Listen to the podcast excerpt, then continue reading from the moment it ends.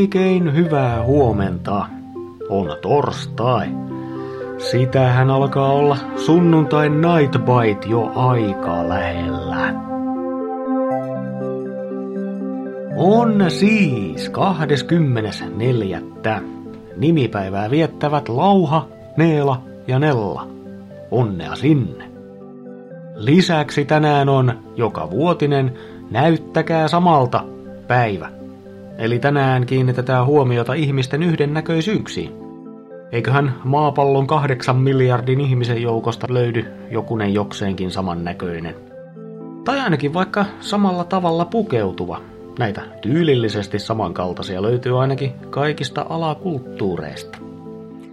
Päivän voittajia on tietenkin naamaltaan samankaltaiset eli identtiset kaksoset.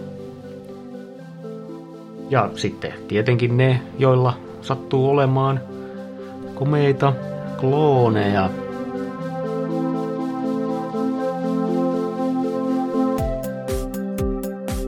Sää. Helsinki. Varhaisaamussa aurinkoa ja plus kaksi. Iltapäivällä puoli pilvistä ja 16 astetta. Kuopio. Varhaisaamussa aurinkoa ja plus yksi. Iltapäivällä puoli pilvistä ja plus 14. Tampere, varhaisaamussa enimmäkseen pilvistä ja miinus yksi, iltapäivällä puoli pilvistä ja 16 astetta. Turku, puoli pilvistä, varhaisaamussa plus yksi, iltapäivällä jopa 17 astetta. Salon varhaisaamussa enimmäkseen selkeää ja miinus yksi, iltapäivällä puoli pilvistä ja Turusta tuttu 17 astetta. Tiesitkö muuten, että aurinkolasit on melko vanha keksintö? No kohta ainakin tiedät. Nimittäin. Ensimmäisten tavallaan aurinkolasien tiedetään olleen käytössä jo jääkaudella, eli 10 000 vuotta sitten.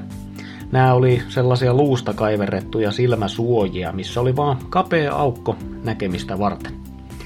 Erittäin tehokkaat häikäisyä ja niin sanottua lumisokeutta vastaan.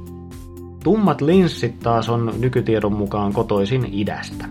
Oletettavasti ensimmäiset läpinäkyvät ja tummentavat linssit kehitettiin Kiinassa 1100-luvulla. Nämä kvartsista hiotut lasit oli luonnollisesti auringolta suojautumista varten, mutta niillä oli toinenkin käyttötarkoitus. Tummia laseja nimittäin käyttivät tuomarit. Oikeusistunnossa oli hyvä peittää silmät, jotta todistajat ei voinut tulkita tuomarin aatoksia. Varsinaiset nykyaikaiset aurinkolasit yleistyi tuossa 1900-luvun alussa. Mykkäfilmien tähdet alkoi käyttää niitä suojatakseen silmiään studioiden kirkkaalta valoilta. Siitä aurinkolasit tulikin sitten muotiin ja lopulta kaikkien saataville. Ja edelleen häikäisee. Siinä päivän kattaus. Kiva, että olit mukana. Muista, että moni kaunis asia on käytännön tarpeesta lähtöisin. Ja ehkä aito kauneus syntyykin käytännön arvoista.